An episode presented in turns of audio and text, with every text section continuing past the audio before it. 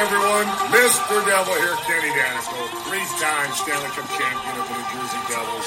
And you're listening to the Uncle Puckers New Jersey Devils podcast with Chris, Dan, Bobby, and Tony, the Uncle Puckers. Let's go, Devils! First time that the beat drops in the bar is going to be biblical. The second that the sing-along starts, it'll be sensational.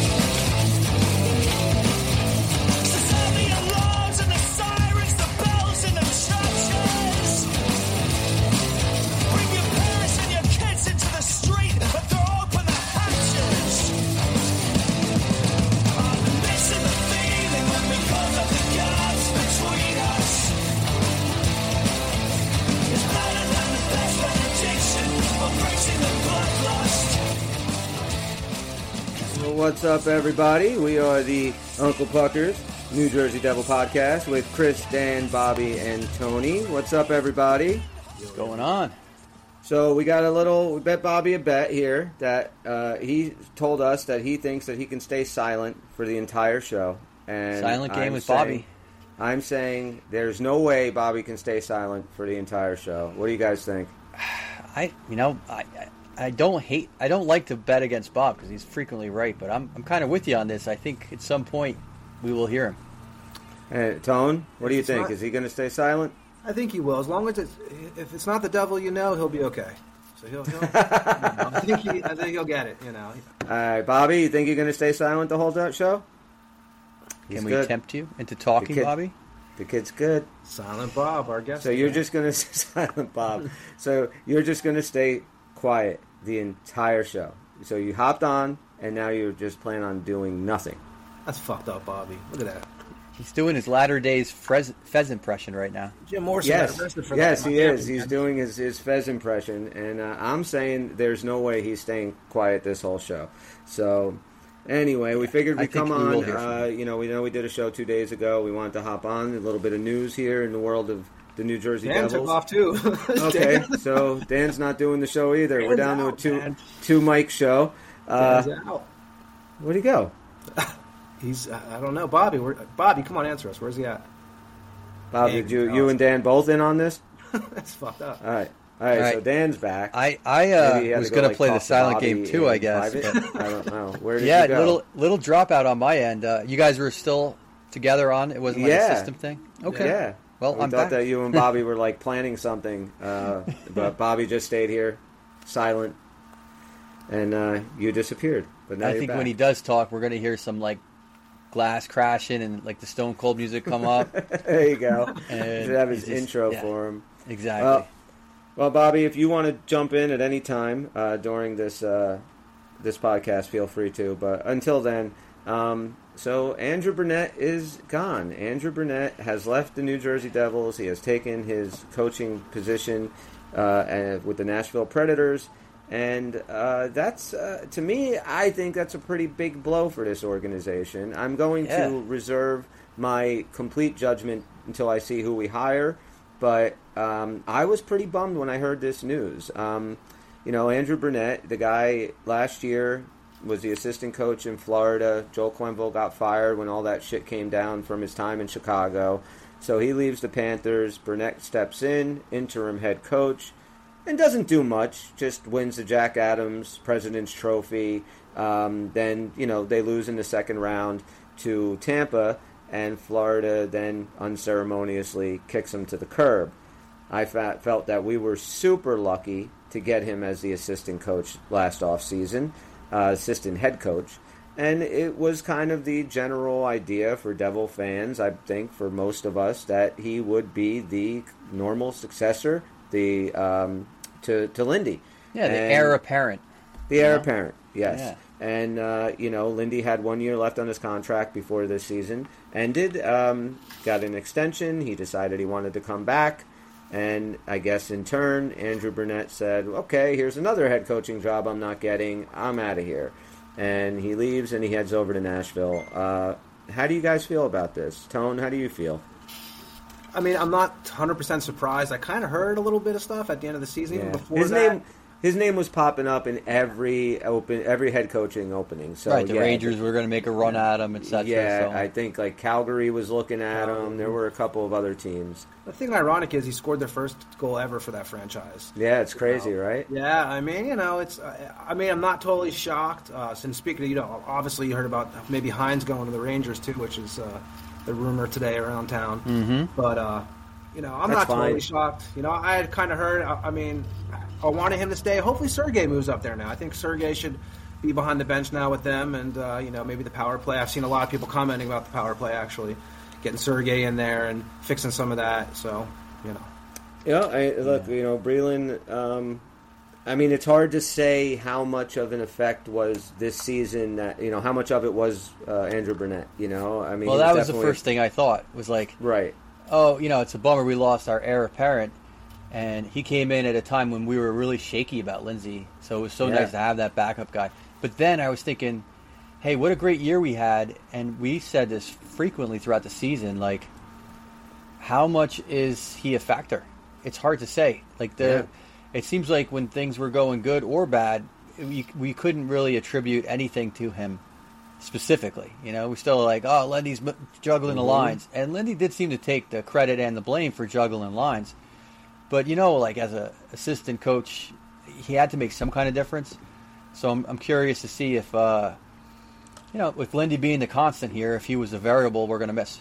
What do you guys think about Sergey moving up there? Would you guys? I, I mean, I'd be fine with that. I mean, it, it's hard, like Dan said, it's hard to say how many of these guys that were behind the bench last season, um, how much their contributions led to the season that we had.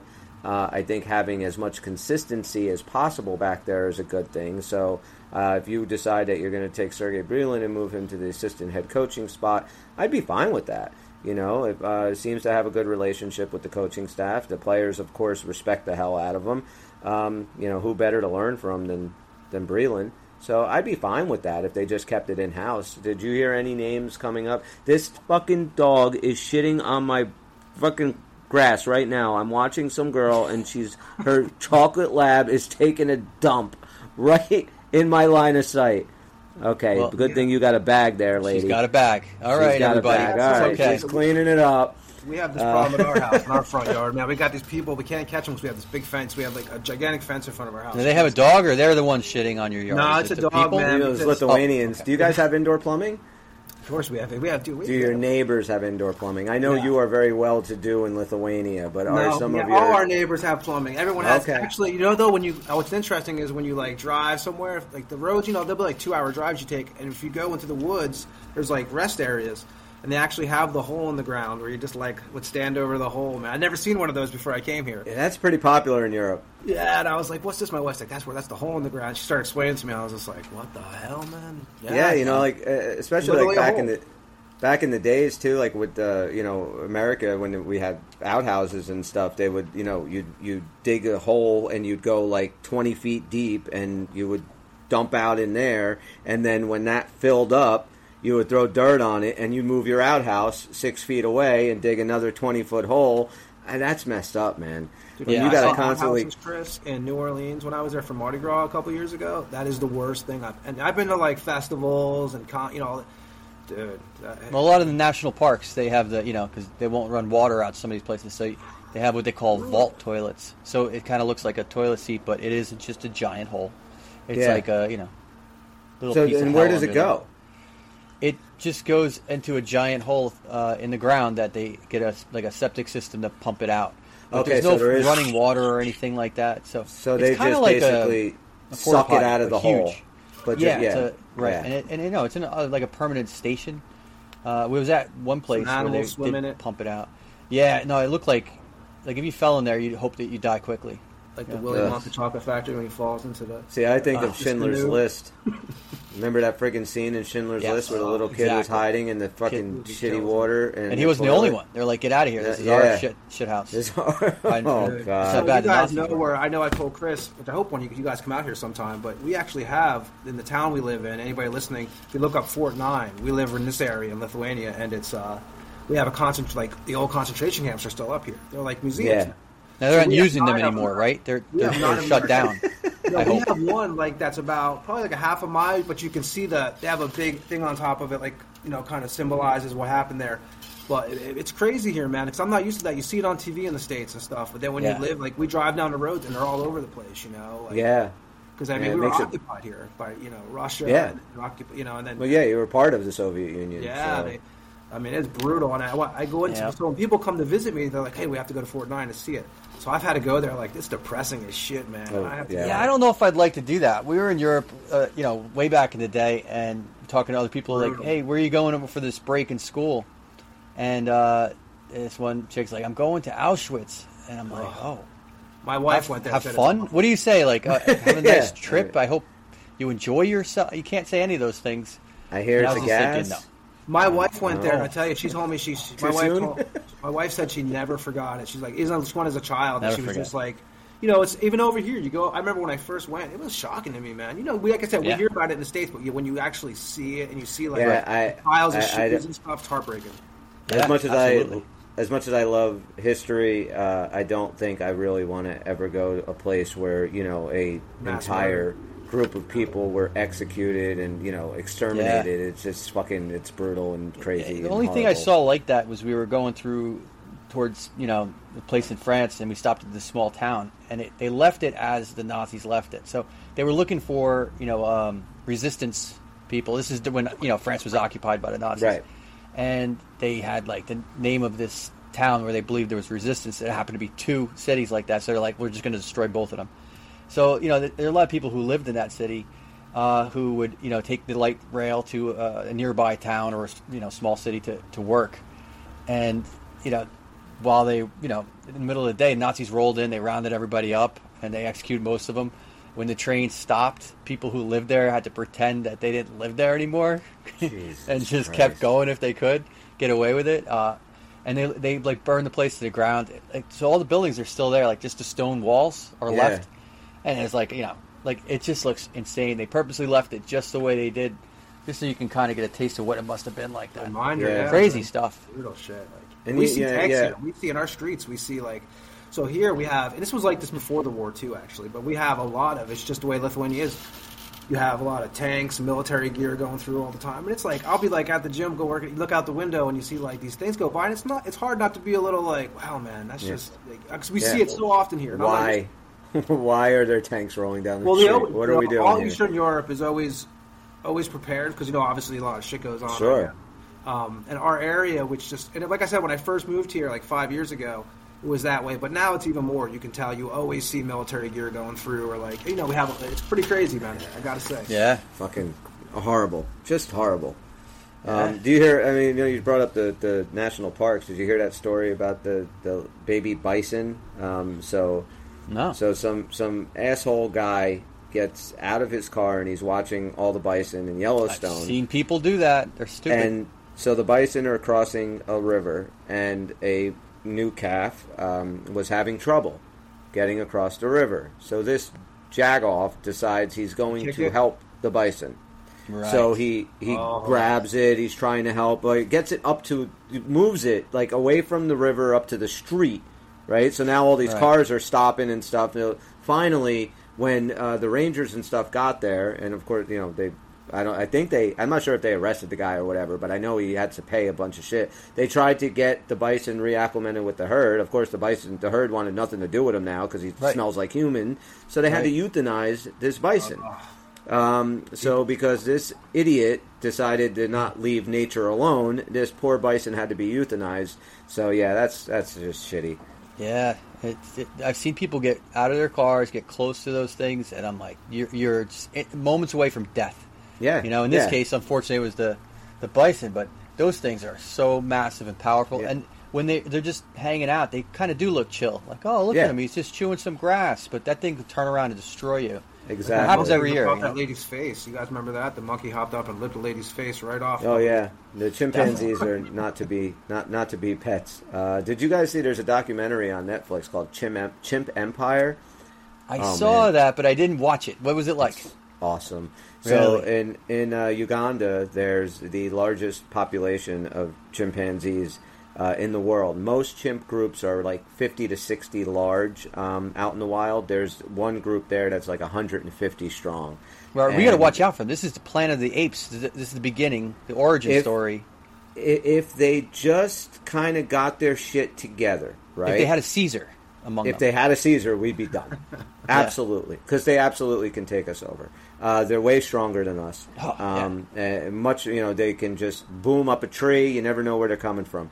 Uh, Right. But it's awesome. Remember when they started using machine guns? Then we're really fucked. and riding horses? Yes. That's you know when you got a chimp with a machine gun riding a horse, it's Mm-hmm. end end of days right there. I mean, Unless you're from it. that chimp You're family that hung out with Michael Jackson, that's a whole that's a whole different breed, I guess, right there. Because that dude was just They probably have a lot of rage. I'm going to guess. You Those chimps what are dangerous What was too. that chimp's name? Do you guys remember?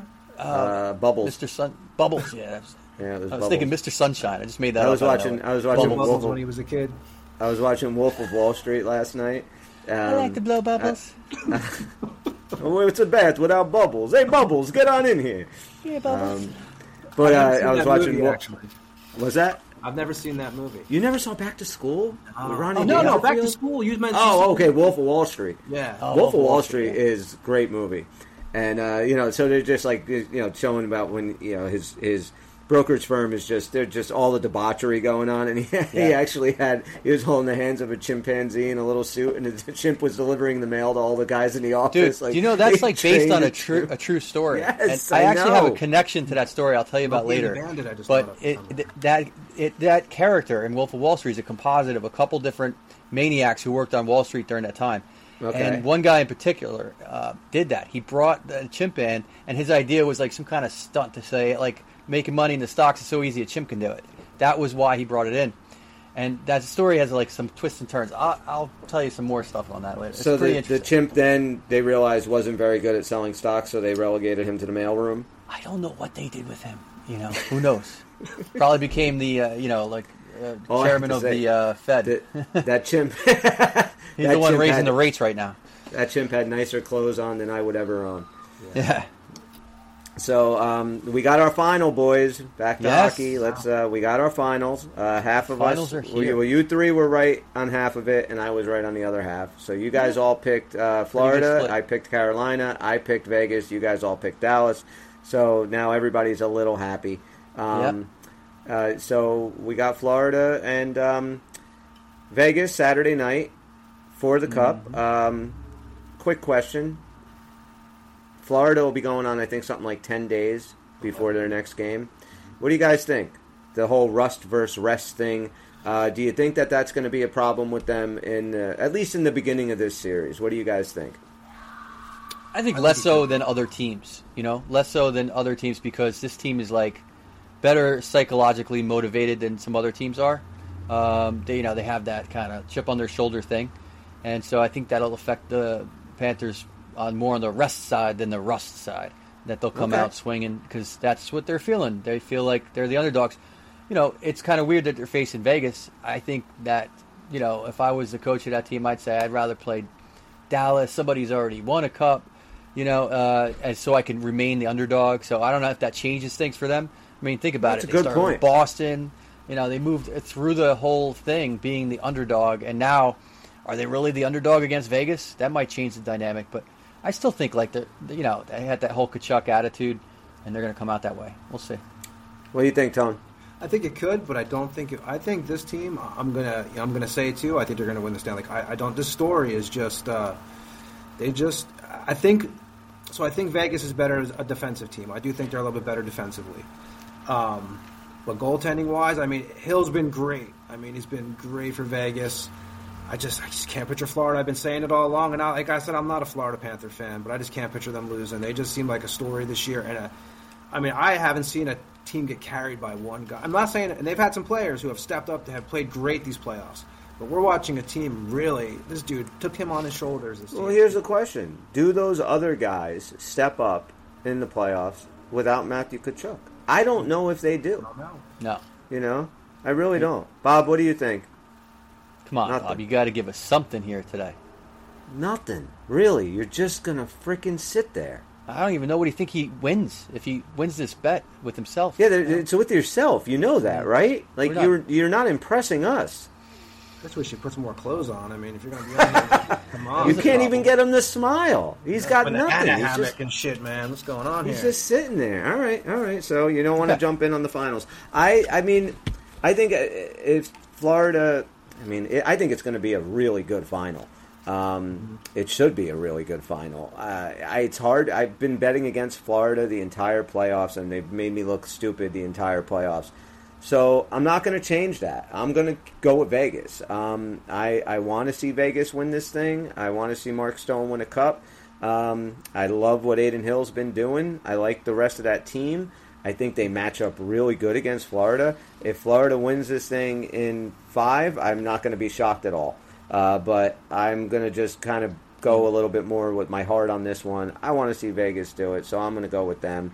But again, nothing's going to shock me. Matthew Tkachuk, I think, the, unless something crazy happens during this final, uh, he's got to get the Conn Smythe, win or lose. I, And with I the mean, truck, with just I gotta say, dude, people, I see people on here, and I see like you know the twitters and everyone's, oh, everyone loves Tkachuk. How could you? This this guy has done so much. U.S. hockey pro. I mean, he's just, I don't know. How could you be a hockey fan and not appreciate what this guy has done this postseason? And don't get me it's wrong, next amazing. year when he's jacking Hughes across the head, I'm gonna be pissed off and be like, fuck this guy. But I can't deny it. I love watching him play. I've said it before. His brother, I like to watch. I watch it. We all watch his father play. Yeah. I mean, they're just a certain thing in that blood, man. It's just a. Anybody who says Yeah. they wouldn't want him on their team is lying.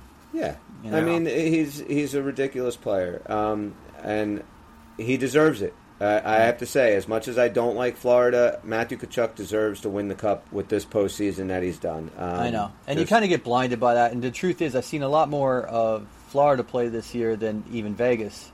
Uh, if I was going to miss games throughout the year, there were West Coast games, you know. So yeah, that said, I think it's also easy to sleep on Vegas. I mean, they crushed their last, you know, just when they were they were getting a little bit lackadaisical and oh, Dallas is Yep. going to get back in it. They just slammed that door. Nope, nope, we're done here. And um, you know that was very convincing. They, like you said, uh, Hill's been fantastic. Um, I, I do like that team. Uh, I kind of, in some ways, would want them to win, maybe more than Florida, but I, I don't think that's going to happen. I do, I do think my money's on Florida, um, and mostly like the Tkachuk factor. He's just, he's just fantastic I- this I- postseason. I had an article um, that I had saved for a while just because I was curious um, where it would go. So it's our buddy again, Nick Villano, and he had written this. Uh, I, I think he reposted it about a week ago, but I think originally it was like right after the season ended, and he had uh, the New Jersey Devils five off-season predictions. Okay, we're not going through them all. We're going to start with number one, and we're going to leave it at that for now. Okay. So the first thing that he says is a bold prediction. Um, bold prediction number one: Andrew Brunette returns. So we're just going to go stop there, and then as these things click off the list, we'll see if he was right or not. So that's his first one, and that's not happening. So you're wrong, Eh. Nick. We do have by Jonathan Bailey from Pucks and Pitchforks. If you guys want five candidates to replace Andrew Brunette. Okay, that's this is a good one. I, I actually was very curious about this, and I hadn't seen much on who we could get. So Well, I didn't read any of these, so this is brand new to me too. And the first Right. one is the guy that we were talking about. He has Sergey Brylin. Mm-hmm. Also joining the New Jersey Devils as a coach for the first time, like Brunette, was longtime Devil Sergey, Sergey Brylin. Brylin was brought aboard as an assistant coach and rounded out a staff of Brunette, Ruff, Ryan McGill, Chris Taylor, and Dave Rogalski. Over the last decade, Sarge has been an assistant coach for the Devils, minor league affiliates, the Binghamton Devils, and Utica Comets. Um, let's see, uh, came up to the NHL this year. Um, I mean, he is Having- a devil. He played over 700 games with this team. I mean, he's a devil. it says during his time in Utica, he helped run the power play and worked with Devils prospects like Alexander Holtz, Fabian Zetterlode, le- and Zabi- Fabian Zetterlode. Zetterlode. Holy shit, he's getting Zetterlode on your face. Is that what you said there? With- Even Bobby started laughing there. Look at him. I saw he I- did smile. He I almost got a sound out of him. We he got did it, Yeah. Adam.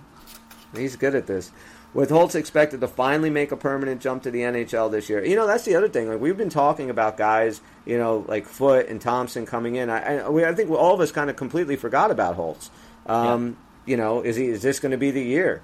Um, He was actually my pick for disappointment, if you remember. I'm not, and I, I hope he you know, does well and stuff. But I mean, I, I have been sup- not really happy with his play, of course. But I don't think he has either. So having Brylin in his corner and experience in Brylin's system would be extremely beneficial to him. And he also spent time on the penalty kill with the Devils this season.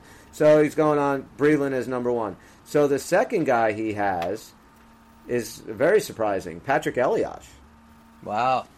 New Jersey I love Devils. Elias. Love to see him part of the organization. I mean, what's his coaching background at this point to become assistant coach?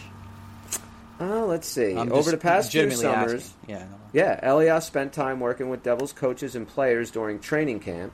In the meantime, he has also spent time coaching with the Czech Republic U20 national Oh, team okay. and semi regularly offers comments on the Devils' performances and uh, opines on some prospects here and there. He once compared Dawson Mercer to himself. That is obviously a huge remark from one of the best players in Devils history. Provided that former teammate Sergei Brylin takes the next step and moves up the food chain, Elias could find himself in an advantageous position to kickstart his coaching career as an assistant coach. So, of it will come down to whether or not Elias um, wants to do it, but that's an interesting name. What I think Mercer think even looks like Elias now that you say that. When you think about it, they have a very similar face. I could see that.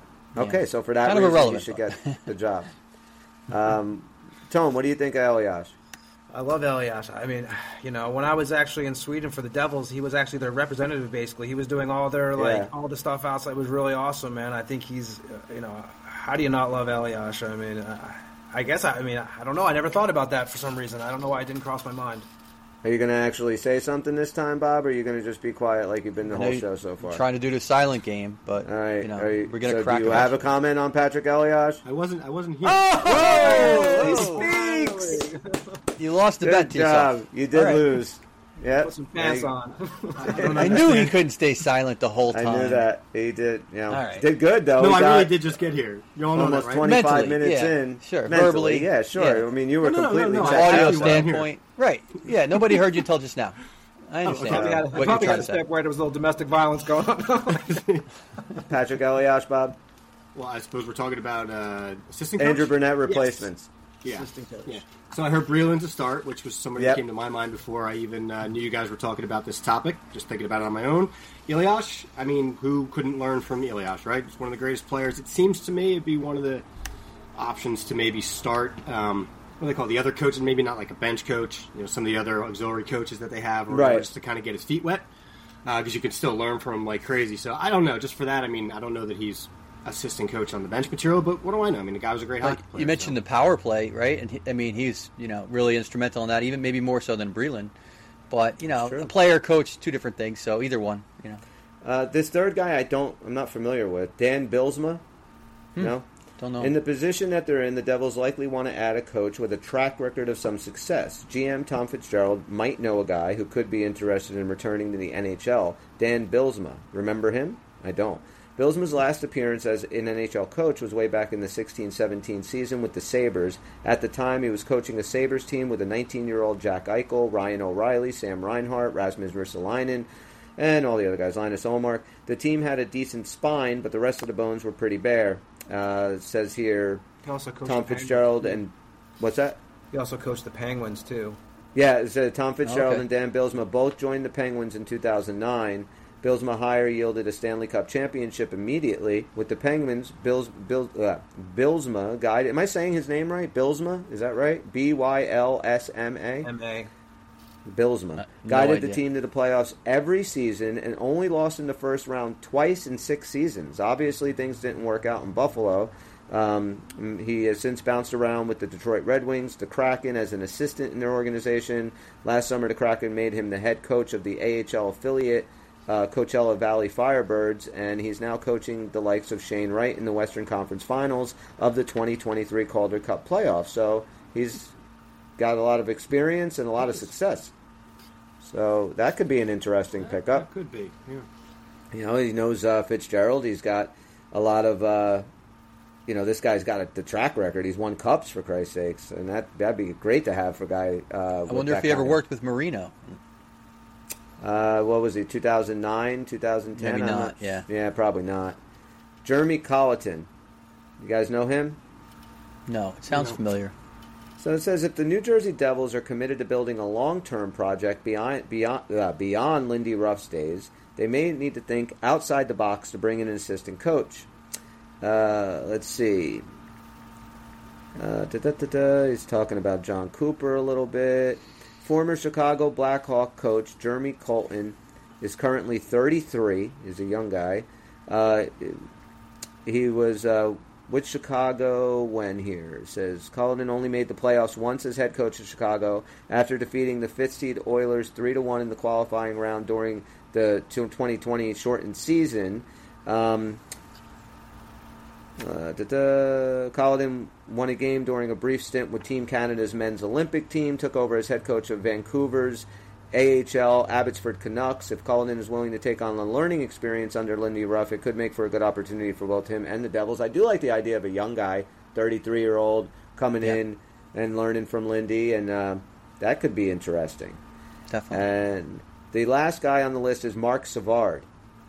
Um, let's see. Uh, after having his NHL career cut short by a series of unfortunate head injuries, former Boston Bruins star Marc Savard has spent some time coaching hockey. He was of the St. Louis on the St. Louis Blues staff when they won the Cup in 19 and 20. Uh, is currently the head coach of the Windsor Spitfires of the OHL. Uh, his first season as the Spitfires, he finished second in points, and um, Wyatt Johnston from the Dallas Stars led his, led that team in scoring. Uh, they won. The only like they went to the Memorial Cup Finals. What's that? He's only like 45 too, so he's not up there. He's a, he's at a, he's kind of young. Yeah, Our- he's around. He, he was he's like our now- age. Yeah. He's our age. He's not Lindsay age.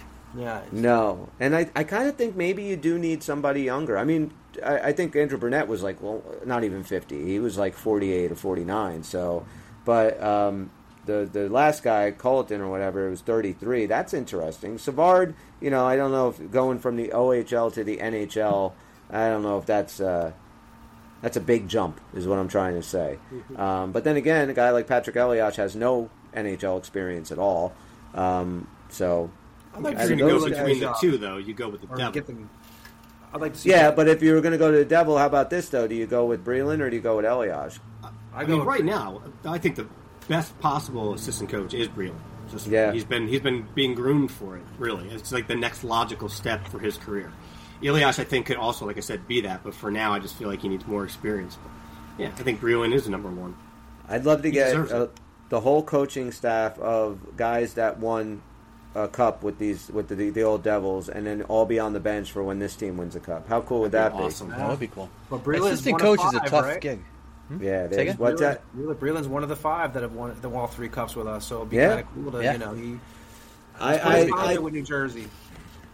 I like Assistant Brylin. coach's job is to kind of like uh, translate what the head coach wants to the players, you know, like more directly. You know, they kind of like uh, that's you know, and so in other words, a, a good assistant coach for one coach might not do well with a different coach. That chemistry has to be there, the ability to you know, and I think especially so with Lindsey because he's older. You know, he definitely has the players' respect, but you you know, does he communicate on their level? Uh, It's got to be challenging when you're you know um, more than double their age, more than triple their age. Uh, in Lindsay's case, um, and you know, like having a assistant coach who can do that translation well, you know, and speak to the players. I'm not talking about language; I just mean generationally. Sure. You know, so that's that's probably more than other successful head coaches. Uh, it's probably going to be challenging to be Lindsay's assistant coach. So- is is Lindy the oldest head coach in the NHL? Lindy keep saying Lindsay. Yeah, um, I, he's got to be right. I mean, who else is?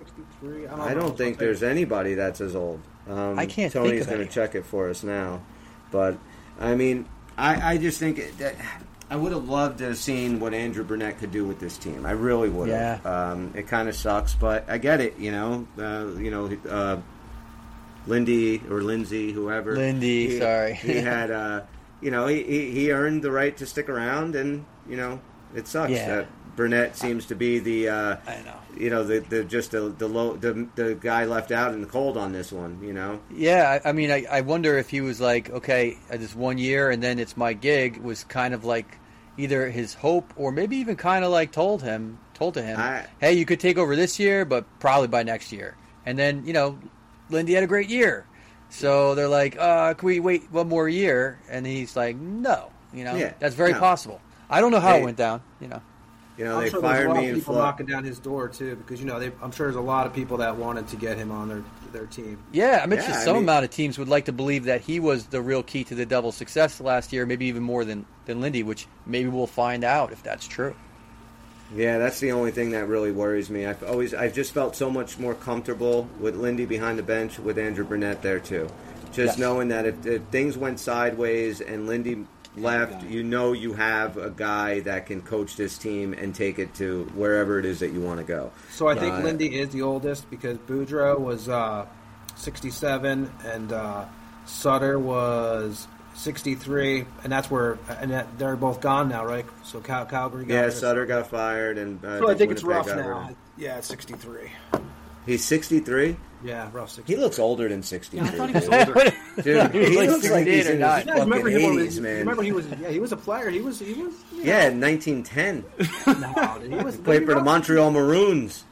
I remember he was with the Sabres. I mean, he was. You know. Yeah, but he doesn't look sixty something, man. He looks old. I he guess definitely, he definitely looks older than that. But we'll see. I mean, I wish Andrew Brunette all the best in Nashville. He deserves a head coaching job. You know, he's earned it. He's been passed over now twice in two years by Florida and then uh, by us. Uh, so you know, good for him. And you know, Dan, you were saying something about the communication with the younger players. That is where Eliash would probably be like, you know, because he's already. You can see when he's around the team already. You know, even on like when you just watch stuff with him, there's a connection there. So that's where he would fit. Yeah. in. Brylin, I'm, I'm, I'm no idea what he's like as a coach. He's been doing it for years, so he's got to be a, a good communicator. But just knowing their personalities, Brylin was always a very quiet guy. Yes, I don't was see him as a very one. talkative. And I don't- I'm not saying he's got to be talkative. He's got to be understood is the thing. So like you know, but if you're like asking me which one you think communicates better, yeah, I'd agree, Eliash, right? But Uh, yeah, you I know, would I don't know so. if that's the only thing on the table here. It's going to be fun to watch. Uh, hopefully, they they No one get said somebody Stevens. soon. I'm surprised. What was that? No one brought up Stevens in any of the uh, the articles. I don't think I've read. Stevens wants to coach. I mean, he tried he it, right? that, right? And yeah, he did it. Yeah. Didn't really work out. Um, you know, we went through a lot of coaches, a lot of bad coaches too for a while, man. We were, you know, Mm-hmm. remember when Lou came back down behind the bench after he fired Lemaire before Robinson Yep. got here, and then they tried it with I think Johnny Mack was on the bench for a little bit, Yeah. and Stevens was on the bench for a little bit. Tried to kind of, you know, nothing ever worked. Um, until you guys, really you guys like Hynes? this year. No, I don't like John Hynes. Um, is that now there's talk that he's wh- why can't he stay wherever he's at? I mean, it's he just seems there's something something with him, man. He can't just. I just think seems, there's. I think he gets to a point and doesn't get past it because I, I actually didn't mind John Hynes, but he just seems like. But the Devils, they only made it once to the playoffs with him. Yeah, that was But it, with Nashville, you know, they had some. He always had some good seasons with them. Um, but it seems like he just gets to the point and just can't get over it. You know. yeah, and, and it's weird because uh, all kind of signs pointed that Hynes was going to be around in Nashville, and I guess Barry Trotz just said no. I guess if Andrew Brunette's out there, who are you going to take? You know, your team kind of needs a, a, a and, if, and Nashville might be doing a little kind of uh, rebuild. You know, kind of a maybe not a full blown tear it down and rebuild it, but kind of an organized rebuild where they're gonna, you know, maybe okay, we're not gonna make the playoffs next year. We'll kind of fine tune, and maybe we'll be set in two years as opposed to our rebuild, which took you know a lifetime essentially. Yeah. So Would you guys like DeBoer when he was here? Yeah. It was all right. Yeah. I mean, It was all right. Um, my favorite head coach of the Devils ever is Larry Robinson. Larry He's Robinson is my all-time favorite Yeah. Devils head coach. DeBoer reminded me of the. Uh, do you guys remember the original Teen Wolf movie, the gym coach? Just had this like way he carried himself, like just this. I I don't know, you know. Just, I don't about remember that the dude. gym coach. Pat Burns was also great, Oh, Pat you know Burns, what? yeah. Shit. Yeah. great. But Larry have to take Robinson's back- tough to beat. I I don't might know have if I take it back. I don't know. That's a That- tough they're call. Close. They're my one and two, though. and, and they put Lemaire at third, which is crazy because Yeah. he's Jacques Lemaire. He won you your first Yeah. It was tough to play for, they said, but he was an awesome coach. You know, it's yeah, that's the problem with Lemaire was just that he was such a hard ass that it wore it wore off. You know, with this team uh, after You know a what though? I'll tell you. What, I was listening to some Scotty Gomez stories because he he had some podcast stuff that he was doing, and this was from a few years ago. I think the hardest part, part of being a devil in his era was not even those coaches. It was Lou. Oh, Lou yeah, is yeah. so like he's more involved as a GM than than Fitz is, like on the day to day. That's the impression I get without any inside knowledge. But the stories that he was telling about Lou, um, you know, he was talking about you know his first day with them. He's like, I got to get you on the scale. He started cursing him out because he was like three pounds over what he's supposed to be, and just like just like a maniac like that. You know, just really on the you know locking the players in a hotel for a night because they didn't win a game. Crazy stuff. Uh, Lou's, Yeah, Lou's seriously. I can't see how like, that shit would fly nowadays. You know, like, yeah, he's like I don't know grown if he was like that with the Islanders or if he chilled out a little bit, but with the Devils, Lou was like running a very, very intense uh, ship there as a GM. He was not like you know from the skybox only. So I've heard Yeah, a he few was- dudes say from that team that they used to that he, when you would wait, you would go for the morning skate, you would hop on the bus, and you would get on the front of the bus, and Lou would just sit there and look you up and down to make sure you were shaved, to make sure everything was. I mean, your tie was done the right way. were I think Gomez tight, was yep. telling the tie story actually. It's- Yeah, as well too. Yeah, It's Yeah. that college coach mentality because we Yeah. coached in Providence and then just you know never got out of that and treated grown men in their 30s who have been doing this their whole lives the same way you're treating a 17, 18 year old kid, 19 year old kid playing for you in college. It gets old quick. I can see how it's that weird because he's not even the on you. coach. He's the he's the GM. Yeah. You know, Yeah, like very hands on. Yeah, But you know, it's and- fascinating. These guys, you hear different stories about. Like we talk about Torts, right? Every some of us don't like him, some of us don't mind him. Torts, it's a weird thing with him because I've heard players like Marty St. Louis, players that I respect, be like, "He's a fucking great coach." Then I've heard other players be like, "I want to fucking strangle him." Well, Just also- what kind of player you are, I think. Yeah, and it, I Mm-hmm. mean it's like that in any business. I mean, Tone, you worked in restaurants, you know, Oh, yeah. your whole life. You know what it's like. You have there are certain people that you work with if you're the boss that you have to deal with kid gloves that you can't shout and you can't scream at or whatever. There are people that you scream at and you get more out of them. They understand it, and you can get more out of them by treating them that way as opposed to the kid gloves and letting them know that no, it's okay, buddy. Just you know, do your best and all this shit. You know, there's just yeah, everybody's built differently. Nowadays, I think more and more of these young kids growing up are more of the at least you tried your hardest kind No, of totally guys, different, You know? you're right. Yeah, Yeah, So- they're all kind of individual players. Like you mentioned, the way they look, and I think they, you know, the guys generally dress up when they come to the rink, but they do it in a style I don't think Lou Lamoriello would have liked. You know, like No, crazy no. plaid prints and shit like that. He Imagine probably would have hated Subban that. and Lou. Exactly. Oh my God, Big- yeah, PK, his big yeah, ass definitely. pimp hat walking in and shit. Like, yeah, I don't know if Lou would go for He that. He would have thrown that right off his head. He did not like originality at all. He did No. not want his players to be at all bigger than the team, and that was Mm-hmm. it. it. It was about the team. Doesn't matter who you are. There's no individuality. There's no personality. There's just the team, and that gets the a league allowed it. He probably would have taken the last names off the back like the Yankees, you know? Yeah, Yeah. yeah. I Yeah, bet. you're Just right. a number. Yeah. I bet he would have. There was one coach, I think it was Bowman, maybe. He would uh, take a stick and leave it at the hotel, with the hotel lobby, and every player had to be in by a certain time. He would come pick up the stick by like say nine o'clock at night when the curfew was, mm-hmm. and every player's signature was not on that stick. He knew you were out past. It was some crazy ass like it was. You hear That was just Scotty Bowman's way of getting the whole team to autograph a stick, and then he sold, it, on, sold it on eBay. like you know when you think about it, all these coaches were so different back then and now like chris was saying earlier the players it's so, i'm not saying they're fragile but they're much now you have to handle them so different back then you Sure. could get in the guy's face there was no you know mike keenan was another one you know he's another guy here some people are like i hope he rots in hell some people are like nah man but it's usually the hard-nosed players who like those guys And Right. it does also work, I think, that attitude works. And when you go back and you look at Lou Lamoriello, I mean, um, Jacques Lemaire, rather, it worked with Jacques when the team was young and they were figuring out how to win. And you can Right. be that hard ass. By a couple of years later, when you're still. That's still your stick, and your guys have Yeah. been there. The team long. is in They've their won. teens. yeah, exactly. and they're When the ready to re- just- rebel. Right, exactly. The team's just like we've been here. We know what we're doing. We don't need you up our ass twenty four seven. That's when you think you have some issues. Um, and like nowadays, the younger crew, I'm sure most of them are probably in the snowflake category that they prefer to be treated with kid gloves. It's that way in the NFL too. Um, you know, the the now you see the coach, head coaches now, guys in their early 30s that you know maybe just got done playing or maybe didn't have great careers. Uh, that now they kind of treat the players uh, a lot more like human beings, which isn't a bad thing. It's Right. not. What's up? or if the if I the remember, players um, you know have a leader like that on the on the bench with them, then Right. the coach doesn't have to be that way. And You're uh, right. you know, I, I think that I was when I was listening to the Gomez stuff. They're referring to Stevens always got called dad. I'm sure a lot of double Right. fans have heard that he was dad. I heard And I was Franco thinking, that like made me that, think too. like we don't have a dad on this team. Not even No. close. You know, there's No. no. I'm not even picking on Nico. It's just there's no world in which he's a dad at this even age. have an uncle. yeah, right. Just Exactly. cousins. Bunch of young Uncle cousins. Uncle. Yeah. No, I remember um, before the Rangers series. I don't. I can't recall if the uh, interview was with Fitzgerald or Ruff, but they asked one of them if they're going to be staying in a hotel.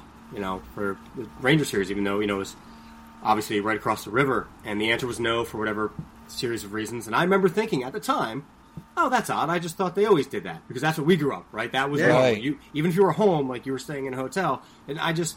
Thought, oh my god, that's kind of weird. And then I remember specifically after losing a couple games, I'm like, well, I should have put the fuckers in a hotel. What were you Exactly. thinking? You know, Yeah. Gomez Now, had was that- McKay that tell was- this. Yeah, sorry. That was this series? This year's series? yes.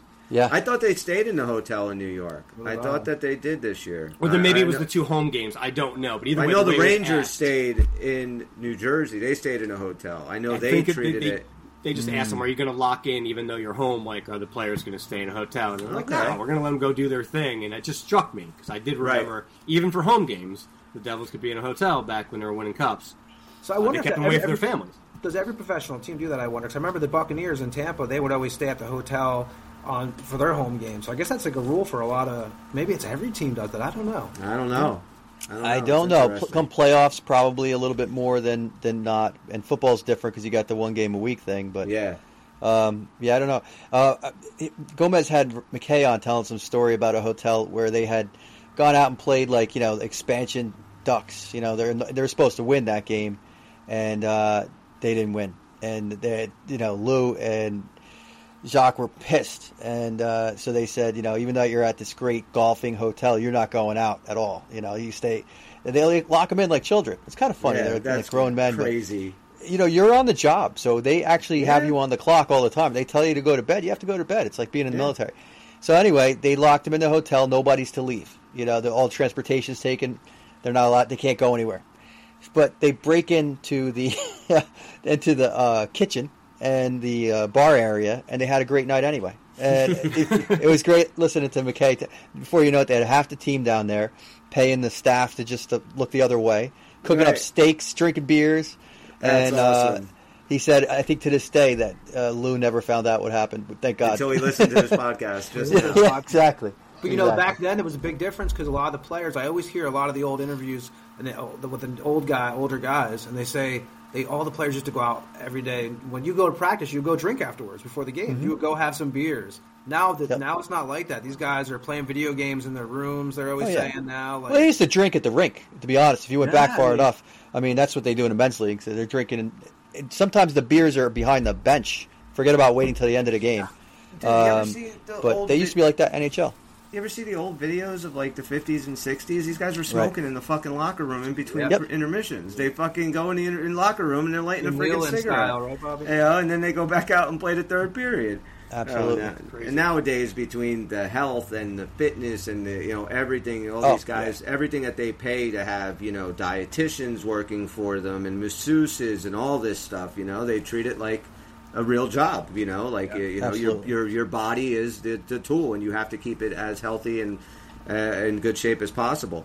Um, Yep. You got a better product uh, as far as like you know player for player, but as a league, do you? Um, you know, stars, do you? I don't know. Like, you, look, you know, everybody uses baseball. Babe Ruth as an example. He's in horrible shape. He would never make any camp anywhere No. in any league. No. And um, but you know what's you know that that era he was a superstar. So like making all these athletes like perfect machines. I don't know that it really got you a better product, even though, yeah, definitely the athlete's better. You know, you got these guys who can skate faster, shoot harder than ever. Uh, no doubt about it. I mean, they would That's destroy a team though. from yesteryear. That's, but that's interesting. Like how much of like if Babe Ruth was. Uh, but think about this: if Babe Ruth treated his body like Aaron Judge does, very true. Yeah. he You wouldn't know. look like Babe Ruth, and he might make the team today, right? yeah, and he might be the greatest player of all time still today. I'm saying. Would love to know. to back when then. they make a movie about you, in the, in the '90s, John Goodman's playing you. That's not a good sign. yeah, Yeah. that's true. Yeah. when But, John yeah, goes- there's something That's why I fun about John that. and, and, and the movie's about an athlete. Yes, Yeah. you know, if the movie's about you know Jabba the Hutt. I get it. I think for the fan though, it's something more relatable. You know, where these guys are not Uh, Yeah, these yeah. freak of nature, Yeah. always working out machines.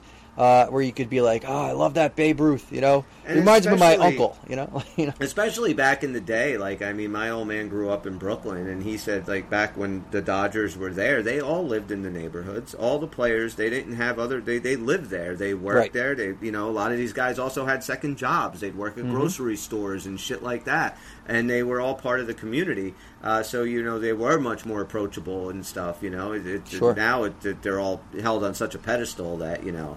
You Yeah. get nervous even when you see one walking down the street. You know, it's like they're like unicorns. Here's a question Yeah. for you guys. Yes. I, mean, I think I don't know if Dan, if you have a, if, any Panda interest bear. in comment in this, but so Aaron Judge, Sticking with the the best panda. player of the Yankees. I, I, there's a controversy. I saw this week someone said Aaron Judge might be eventually be one of the best Yankees ever. Hey, I listened to five minutes of the fan, and they were like, "He's the MVP for sure." Now he, That's all I know about Aaron his Judge. 18th, right? 18th home run last year. 18th 18th already, yeah. time. I Yeah, mean, this yeah, guy. he's. It, was there an echo? Yeah, Yes, there's an there echo is. all of a sudden. Hello, hello, hello. Hello, hello, hello. I'm going away for a second. Okay. I think it's But gone. yeah. So, so Dan, it you gone? saw a little bit of that too. Yeah. right? Okay. Um, yeah, he hit his uh, he hit his 18th. He's amazing. Uh, do I think he can go down in history as one of the greatest uh, Yankees of all time? A couple of things have to happen.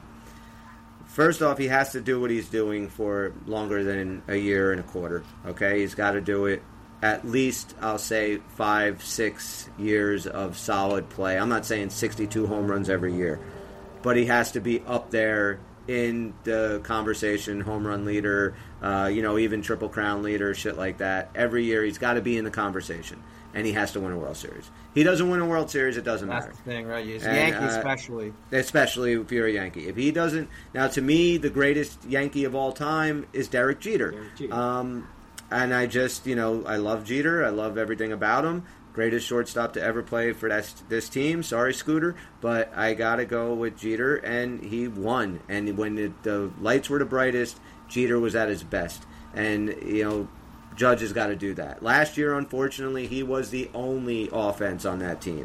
And come playoffs, you know, he didn't have a great playoff, and the team just sucked around him. Uh, he's got to win a World Series. Uh, then we can talk about Aaron Judge, I think, being one of the greatest Yankees of all time. What do you think, Yeah. Tom? And Bob, I'm curious about. I'm gonna definitely. see, is my favorite Yankee ever. I mean, and I grew up. I loved Rickey Henderson until I realized, until I got old enough to realize sometimes he wasn't running after the ball. Um, and I love Ricky. You know, Don Mattingly. We grew. I, we grew up watching too. I love Yeah. Mattingly, but I think Jeter. I, mean, I think Judge could be, but I think you're definitely right. I think as a Yankee, you have to win a championship because. Yes. Unfortunately for them, that's pretty much what they're judged on every year. Anything but a championship is uh, a disappointment. Now we have this kryptonite, the Astros, who seem to be like the, the thorn in the Yankees. I, I hate. Why the couldn't they just keep them in the National League? Yeah. Like, why do we have to deal with this shit? but, Let the uh, you Mets know, fucking deal with them. So, Bob, what do you the think about Aaron Bob, you're four games out, by the way. Not Mets are- Yeah, climbing. Um, I think the obvious answer is exactly what you guys said. I mean, it's just it's just way too early. But does he project to be one of the greatest Yankees ever if he stays healthy into his career? Absolutely. But there's still a long time coming. It's got to be Yeah. consistent for a very long time. Like you said, 62 home runs. No, don't need to see that. But guy like him, you're you're better be in that 40 conversation at least each year. Right. Even you know more so than the 30s. You know that's that's how he's built. Um, with a 50 here and there, and you know maybe a couple sprinkles of a upper 30s, and just consistency. Just be consistent for several years, like you said. Otherwise, it's going to take a lot to get in that conversation because, like you mentioned, the pedestal or the bar is really high. A guy Yeah. named Derek Jeter. I mean, so to claim like greatest Yankee of all time, I would even say more than one World Series because when you talk about Jeter, he got five. Yeah. Yeah, but he has so many good players In with baseball. him too. Yeah, Like- Mariano Rivera. I mean, he's uh, like, And one of the Jorge great. Posada, Paul Yes, so many. Tino Right. Martinez, Even, even the plug-in players they were bringing in every year wound up Yeah, being the Knoblauchs and this Yeah. and that. Charlie Hayes, Yeah, Knoblauch, Charlie Scott Hayes. Brosius. Yeah, all those dudes. So I don't know if Judge and I have watched zero Yankee games this year. I don't know if Judge has that kind of team around him. He does. Beautiful catch last night. Oh my That's the Um, impression I get. He made a, a yeah. He he's he doesn't have the team around him uh, this year, and you know they're what are they now?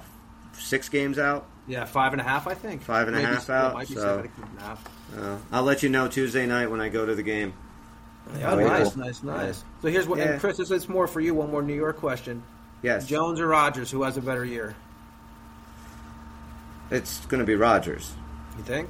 Yeah, I think Daniel Jones is a fucking hack. I don't think he's as good as he's definitely not worth his thirty-five million dollars that he's making this big year. contract, I. Wow. huge contract for you know, like I said, two really two games both against the Vikings that made him look so much better than I think he really is. He can run, um, but I just think Aaron Rodgers is going to take that team to a different level. And I'll tell you real quick. Um, so this time last year, we were all talking about you know the start of football season and stuff and, at work, and I have a huge uh, my buddy that I work with is a huge Los Angeles Rams fan, and they had just come off the Super Bowl, and I said, "This is my hot take right now." The St. Louis Ram- Los Angeles Rams are not going to make the playoffs. Everybody looked at me like I was fucking crazy. They didn't make the playoffs. This year, I'm going to say Buffalo Bills do not make the playoffs. I think it's going to go Jets, Miami, Buffalo, New England in that division. I think the Jets are going to be really freaking good this year. What about you? You think Rodgers or Jones? I think Rodgers. I mean, you know, I think at the end of the day, it's going to be Rodgers. I, I can't. I mean, Rodgers is just one of the greatest quarterbacks quarterback, ever. yeah. He is. Yeah. No, I, I can't go against him. And now he has a huge chip on his shoulder, and you know it's and he's got a defense, and he's got you know an entire friggin' city around him. And uh, goddamn, that- will they fall in love with him if he succeeds there, right? Oh my God, he, he I mean, when you have Joe Namath saying, "I'll give him my number off the rafters, just get him here," you know, it's it, this guy's you know he, he's here for a reason, and I don't think he's going to crack. I think he's going to have a hell of a year. I can't stand him, but I do think he's going to have a hell of a year. Yeah, I was kind of, you know, I know when Vegas was looking for a QB, I was kind of, I was torn. I was like, man, I would love, to, you know, I mean, how do you not want him to be your quarterback? Well, but um, you know, just I some heard, the- I heard somebody talking today that it is very possible that Tom Brady can be your too. quarterback this year. I didn't even want to And mention this. I read At this. first, I So, didn't think because the silent owner is now going to maybe See, jump in you as don't think you're QB. allowed to do though. This is the thing I okay, don't understand. that's what I that's what I thought. But You're not allowed it- to do that. what you have to so if he's silent owner, he's part owner, and he decides he wants to be quarterback of the team, come back and actually play in any capacity. The ownership uh, of the 32 teams have to vote on it. And it was basically said that no team is going to vote against Tom Brady for everything that he's done for the NFL. So if he decides he wants to come in, if Garoppolo gets hurt or isn't playing well, and he just says, "Fuck it, suit me in, suit me up," they just have to do a quick vote of 32 teams, and if they all say okay, he can play. Do you know what pisses me off is a couple years ago, Tom Brady. And I, am oh, everybody doesn't know I'm a huge Raiders fan. Suffered for years. Um, he wanted to go to Vegas at one point.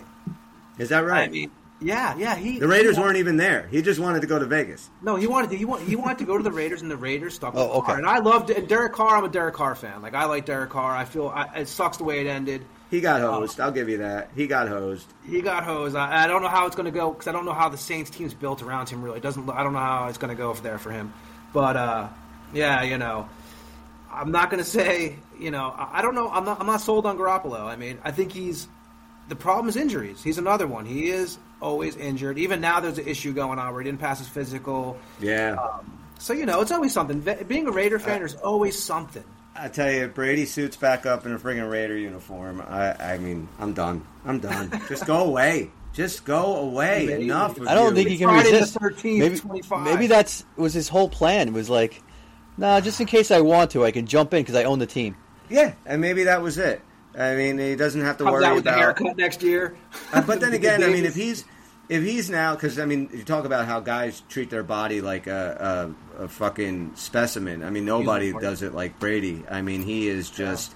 Uh, so I, I did hear that he is enjoying you know steak and beer and shit like that now. So you know, I don't know what kind of condition he'll be in to be the quarterback, but I, I mean, I think Tom Brady in ten years is going to be a fat slob, and he should be. he should be. He should just blow up like a tick, eat and drink Yeah. whatever the fuck he wants. If you're Garoppolo, maybe you're sending him steaks and all kinds of shit to his house. Like, dude, I got to protect my job. I, I need this guy to blow up like a tick right away. nice a case porterhouse of craft beer for you. Yeah. O- Omaha steak delivery Omaha to Brady's Steak is- house. It's on a 30 day run. unfortunately, boys, I'm gonna have to wrap it up because I got to go do the birthday thing for my little girl. So if Very you guys nice. want to keep it Congrats. going, I can uh, I can just click off, or if you guys want to wrap it up. No, in you know, we'll, let's wrap it here. We covered a bunch of topics, right, gentlemen? Any other thing, Yeah, last did. thing to add? No, uh, I'm just happy we got on to talk about the Brunette thing. I think that's a big deal. So, um, yeah, I'm just happy about that. So, anything, boys?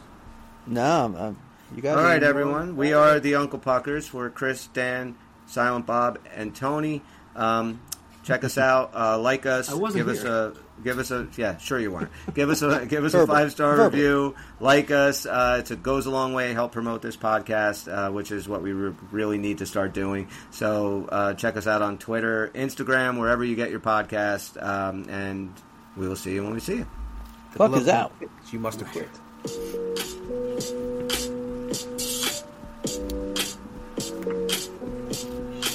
Bobby's the best at the silent game. He's a winner. It's over, Johnny. It's over.